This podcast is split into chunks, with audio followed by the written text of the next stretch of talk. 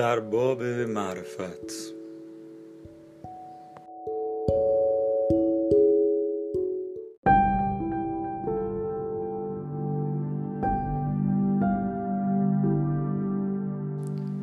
انسان محور جهان هستی است که همه چیز برای به صحنه آمدن او آفریده شده.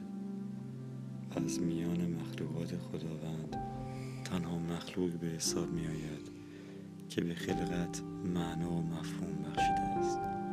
زیرا تنها اوست که می تواند عظمت هستی را درک کند. از آن تفاسیر مختلفی ارائه دهد و از رهگذر برداشت های متفاوت خود خالق خوشبختی و بدبختی گردد. او تنها مخلوق خداوند است که قادر است بپرسد من کیستم؟ از کجا آمدم؟ به کجا می روم خالق کیست؟ هدف او از خلقت چیست؟ همه این قابلیت ها که به انسان نسبت به سایر موجودات معنای متفاوتی می بخشد نشانه از این است که خمیر مایه وجود این موجود. آنچه خلقتش بر پای آن استوار است معرفت طلبی او می باشد به عبارت دیگر رکن اساسی آفرینش انسان معرفت است. همچنین می توان گفت محور آفرینش جهان هستی که جایگاه ظهور انسان است معرفت می باشد و این انسان است که معرفت نسبت به آن را آشکار می کند در حالی که موجودات دیگر از این امکان بی بهرند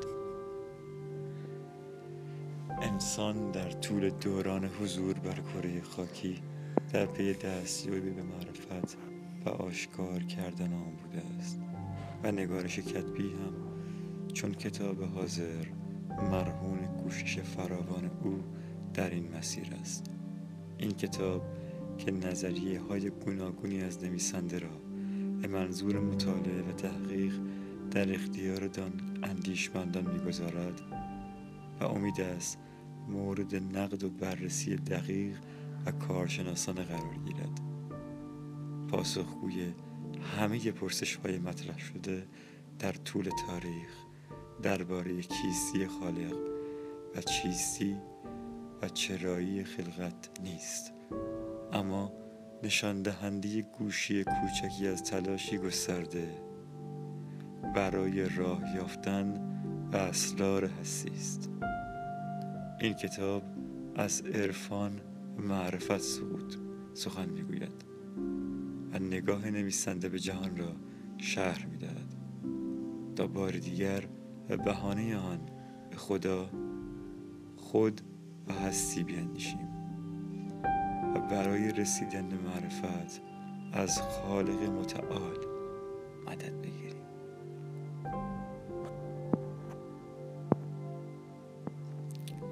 جایگاه معرفت.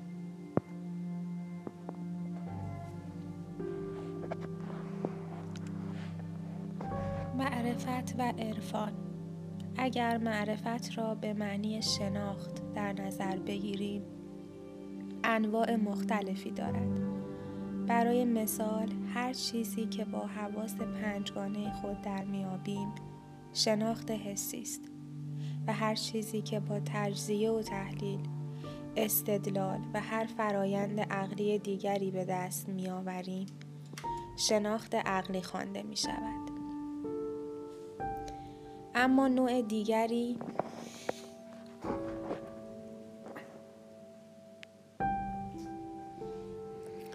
اما نوع دیگری از شناخت نیز وجود دارد که بالاتر از شناخت عقلی است. در این مطلب به طور خاص منظور از معرفت چنین شناختی است که انسان را به کشف باطن هستی و چرایی خلقت میرساند و وی را با معبود آشناتر و به او نزدیکتر می کند بنابراین خود کسب معرفت هدف اصلی انسان نیست اما وسیله است که او را به این هدف با ارزش میرساند. حال اگر بخواهیم به دنبال معرفت باشیم و به دیگران هم از آن نصیبی برسانیم به سراغ عرفان رفتیم زیرا می‌توان راهی را که برای دستیابی به معرفت طی شود عرفان عملی و نتایج قابل گزارش آن را عرفان نظری نامید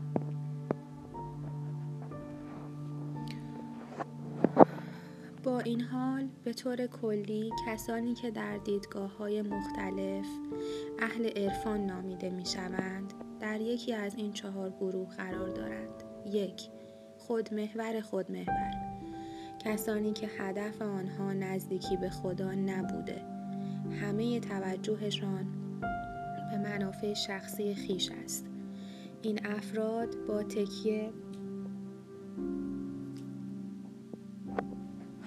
بر تلاش و توانایی خود سعی می کنند به آن هدف نزدیک شوند مانند کسانی که برای رسیدن به آرامش از ابزارهای فردی مانند تمرکز، تخیل و غیره استفاده می کنند. گروه دو خودمحور خدامحور. کسانی که هدف اصلی آنها در زندگی دستیابی به منافع شخصی از قبیل شادی و آرامش است نه هدف نزدیکی به خدا. اما برای رسیدن به این هدف از خدا کمک می طلبند. گروه سه خدا محور خود محور کسانی که هدفشان قرب و نزدیکی به خداوند است.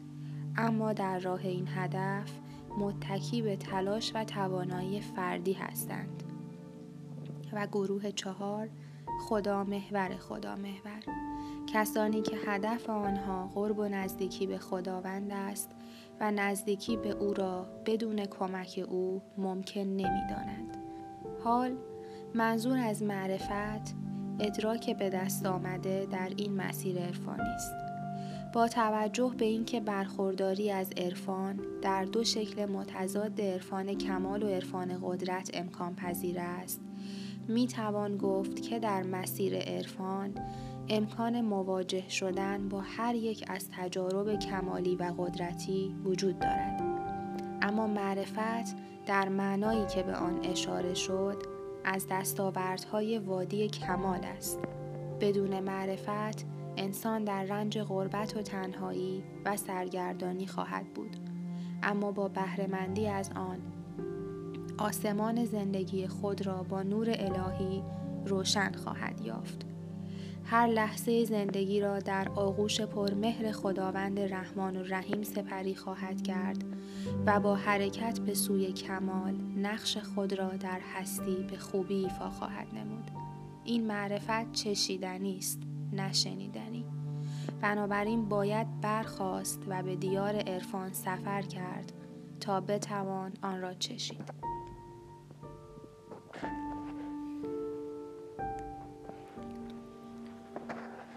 پشت دریاها شهری است که در آن پنجره ها رو به تجلی باز است.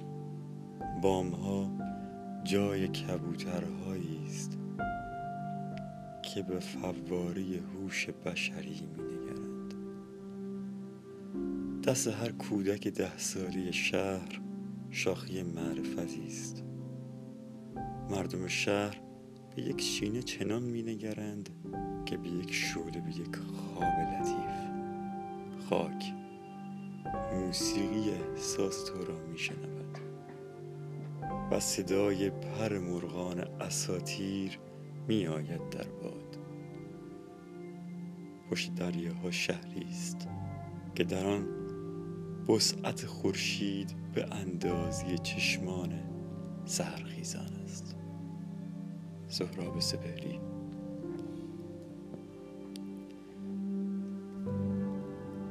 اهمیت عرفان. یافته های انسان از طریق تجربه تفکر و تعقل الهام و اشراق حاصل می شود او درباره پدیده های مختلف هستی تفکر می کند در مورد آنها به نتایجی می‌رسد که می‌تواند درست یا نادرست باشد. برای مثال بخشی از یافته های انسان در این خصوص فلسفه و نظرات فلسفی است که حداقل تضاد برخی از آنها نشان می‌دهد که همگی نمی‌تواند صحیح باشد. از طرفی می‌توان گفت که پادی همه علوم الهامات است.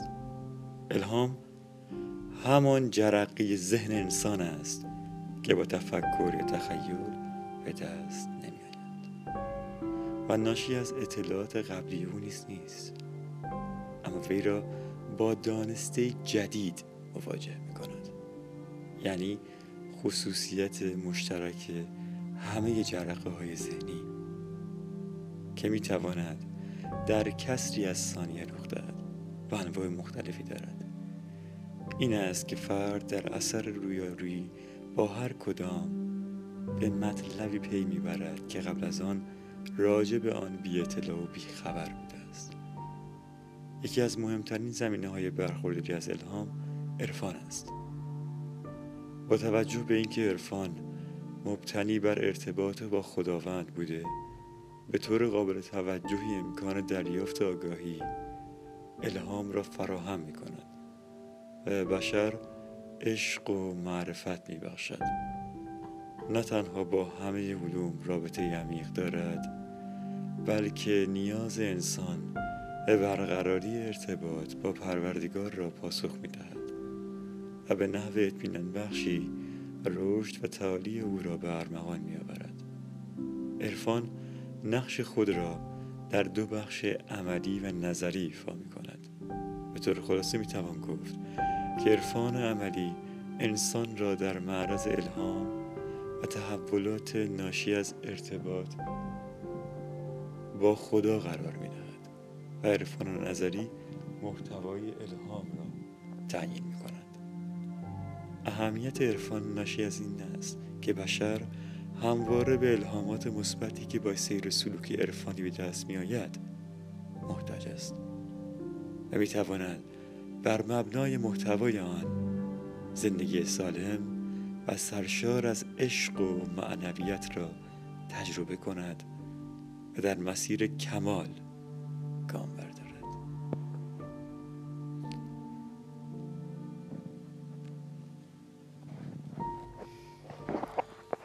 البته لازم است که هر آگاهی الهام شده از نظر الهی و یا شیطانی بودن مورد بررسی قرار بگیرد. گوش بر الهام خدایی کنید و از ره ابلیس جدایی کنید. برای این منظور علاوه بر ملاک های اولیه‌ای که عدم, تن... عدم نقض ستاریت عدم نقض عدالت عدم نقض اختیار و عدم نقض کمال در آگاهی الهی است. ضرورت دارد که آگاهی های دریافت شده از نظر عدم تناقض با یکدیگر با عقل و نیز تعالیم کتب آسمانی مورد بررسی قرار گیرد و همچنین حجت قلبی یعنی اطمینان درونی بر آنها وجود داشته باشد. علاوه بر این در عصر رویارویی اندیشه هر کسی دریافت خود را در معرض ارزیابی و تحلیل دیگران نیز قرار می دهد تا از این طریق زمینه رشد بشر مساعدتر و با جهل و ناآگاهی مقابله شود. به غیر از الهاماتی که محتوای آنها به صورت نظری مطرح و بررسی می شوند، دسته دیگری از دستاوردهای عرفانی نیز هستند که در عمل مورد تحقیق و تایید قرار می گیرند. برای مثال آثار کیفی عبادات قابل تجربه است و بر همین اساس امکان بررسی تحولات عرفانی مربوط به آنها وجود دارد. بنابراین صحت بخشی از گزارشات عرفانی در عمل به اثبات می رسد. مهمترین آگاهی و ادراکی که شامل حال بشر می شود در پاسخ به این سوال است که خداوند در قالب اصول و قواعد دینی چه پیامی برای او داشته است یکی از ثمرات این ادراک آن است که انگیزه عبادت و پیروی از فرامین دینی تصحیح و تقویت می شود. زیرا کسی که از این تعالیم پیروی کند به این درک می رسد که هدف از عبادت در همه ادیان الهی آشتی جز با کل است همه ادیان توحیدی به طور مستقیم و غیر مستقیم انسان را به ارتباط با خدا قایت کمال دعوت و تشویق کردند. هدف از این ارتباط قرب الله است. در مسیر قرب و نزدیکی به او هر کسی می تواند از دیگری سبقت بگیرد. این مسیر پایانی ندارد. حدی نمیپذیرد و تعداد افرادی که می توانند در آن گام بگذارند نامحدود است. ظاهر دستورات دینی زبانی ساده دارد که انسان باید اعماق آن را کشف کند. یکی از رموز توصیه ادیان به عبادت این است که اگر انسان در ارتباط با او قرار بگیرد به عنوان جزئی از کل که با آن در آشتی قرار می‌گیرد در معرض آگاهی خواهد بود. چه داند جز راه کل خود را؟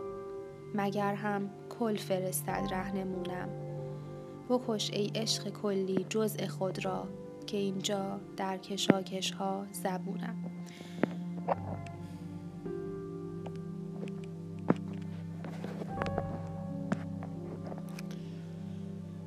بنابراین اولا عبادت و عرفان رابطه تنگاتنگی با یکدیگر دارند. و ثانیا سرمنشه همه آگاهی های کمال آفرین همان کل هوشمند است.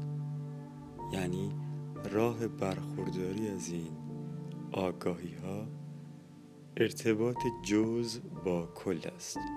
که ناشی از برقراری ارتباط با خداوند باشد. این ارتباط انسان را از کشاکش ها به وحدت و معرفت میرساند و نجات میبخشد و همین دلیل می‌توان عرفان را حرکت از کسرت به سوی وحدت تعریف کرد. کسی که در مسیر عرفان حرکت می کند به دنبال تحول ناشی از ادراکات آگاهی های عرفانی هم به وحدت درونی هست می و هم وحدت بین می شود به این ترتیب در تعامل با دیگران نیز به سوی وحدت با آنها سوق می برای آشنایی بیشتر با نقش آگاهی های مورد نظر در حیات انسان دانستن این مقدمه نیز لازم است که آگاهی های عرفانی مثبت و کمال بخش چهار ویژگی کلی دارند که اولی و دومی خصوصیت مشترک همه آگاهی ها آگاهی های مثبت و منفی می باشد. و سوم و چهارم فقط به آگاهی های مثبت اختصاص دارد. یک توصیف ناپذیری دو قابلیت انتقال به زندگی بعدی. سه هماهنگی با یکدیگر. چهار مفید بودن در زندگی بعدی. ویژگی چهارم در اینجا ذکر شده است. اهمیت آگاهی های کمال آفرین را مطرح می کند تنها توشهی که بعد از این جهان مادی در جهت کمال کارایی دارد دانش کمال است. دانش کمال اثر ماندگار آگاهی های مثبت بر وجود انسان است. که پایه اطلاعات در زندگی بعد بوده چیزی جز معرفت گنجینه ادراکی نیست. به عبارت دیگر هیچ یک از علومی که انسان فرا می‌گیرد و توانمندی ها و مهارت هایی که کسب می کند در زندگی بعدی او کارایی نخواهد داشت. تفکرات و اندیشه بشری محدود به همین زندگی فعلی است. و فقط چند سباهی مفید بوده پس از آن به دست فراموشی. سپرده می شود. در حالی که الهامات و اثرات و نتایج درونی آنها تاریخ انقضا ندارند و همواره در پیمودن مراحل کمال مفید هستند. بر همین اساس لازم است که هر انسانی ضمن آشنایی با مشخصات الهامات مثبت و منفی راه مناسبی برای ورود به دنیای عرفان پیدا کند و از الهامات و تجارب مثبت بهره شود.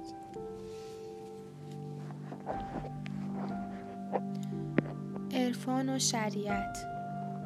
الف جدایی ناپذیری عرفان از شریعت. سیر انسان در مسیر کمال دو بود دارد که از یکدیگر جدا شدنی نیستند. این دو بود عبارتند از یک شریعت اصول رهروی. دو عرفان کیفیت رهروی. ارتقای کیفی با پیروی از اصول رهروی. به عبارت دیگر شریعت و عرفان برای انسان به منزله دو بال برای یک پرنده هستند. هیچ پرنده‌ای با یک بال قادر به پرواز نبوده نمی‌تواند به جایی برسد. انسان نیز بدون هر یک از شریعت و عرفان دچار سرگردانی می شود. یکی از علل ناکامی از دین همین است که به شناخت کیفی آن بیتوجهی و یا کم توجهی شده است. در واقع دلیل این ناکامی انتظار پرواز پرندهی با یک بال است که قابل تحقق نیست. به زبان ساده می توان گفت که ارزش اعمال و افکار را کیفیت آنها تعیین می کند. به همین دلیل امکان جدا کردن عرفان از شریعت وجود ندارد. عرفان و شریعت در کنار هم دین نامیده می شوند. در حالی که به تصور عامه دین فقط شریعت است. تا به امروز عدهای در اثر کمیت طلبی ارتقای کیفی را نادیده گرفتند و یا حتی با آن مخالفت کردند. اما هنر آن است که در عمل بتوان بین عرفان و شریعت آشتی برقرار کرد. با داشتن چنین بینشی لازم است که ببینیم آیا در زندگی ما رشد و تعالی کیفی وجود دارد یا خیر. اگر امروز و دیروز ما از نظر کیف اگر امروز و دیروز ما از نظر کیفی یکسان باشد به طور قطع در معرفت و انگیزه ما اشکالی وجود دارد. بسیاری از مردم تصور می کنند که هدف دین وادار کردن انسان به پرستش خداوند است. آنها از این حقیقت غافلند که هدف ادیان نشان دادن مسیر و جهت حرکت بشر به منظور نزدیکی به اوست. در واقع خداوند نیازی به پرستش ندارد و پرستش نیاز درونی انسان و سبب کمال و رشد کیفی خود اوست و نقش ادیان ترغیب انسان به ارتباط با مبدع است. تا از این طریق همواره بتواند سطح فهم و کیفیت حیات خود را بالا ببرد و به او نزدیک شود. ادیان آسمانی راه های عملی اتصال به آن مبدع را نیز معرفی می کنند. اگر به این نکته توجه شود، لزوم عرفان در کنار شریعت معلوم می شود.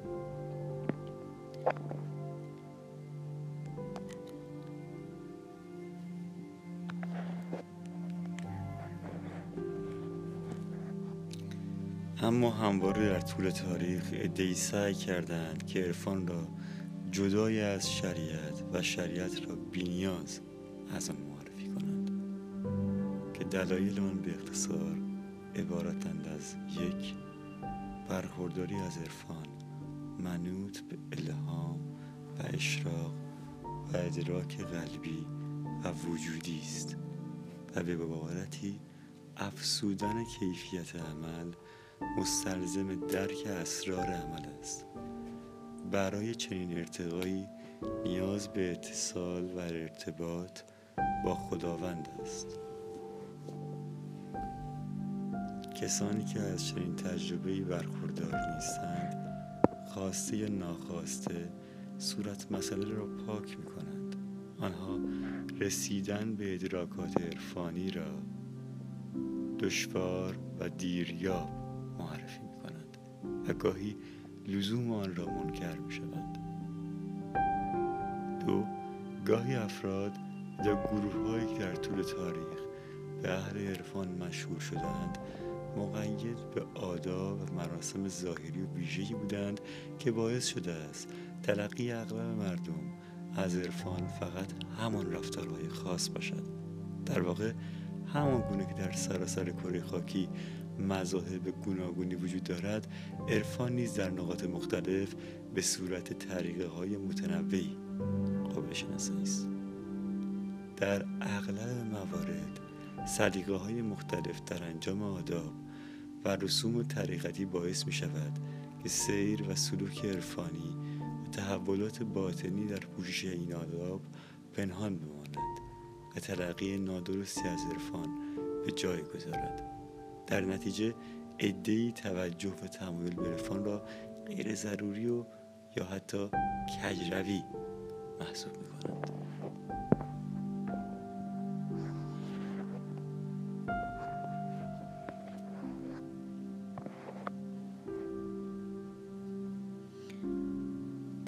توجه به معرفت و کیفیت ای را که خواهان عقب ماندگی جوامع بشری هستند دچار نگرانی می کند سلطه‌جویی این عده موجب می شود که در صدد حذف عرفان از دین برایند تا با جدا کردن روح دین از آن به استعمار فرهنگی بپردازند و به دنبال آن به مقاصد خود دست یابند.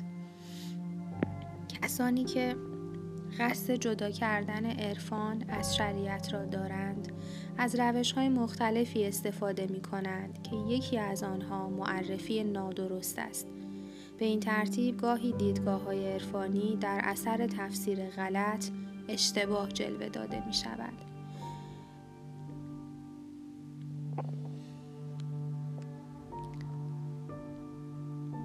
برای مثال برخی می‌گویند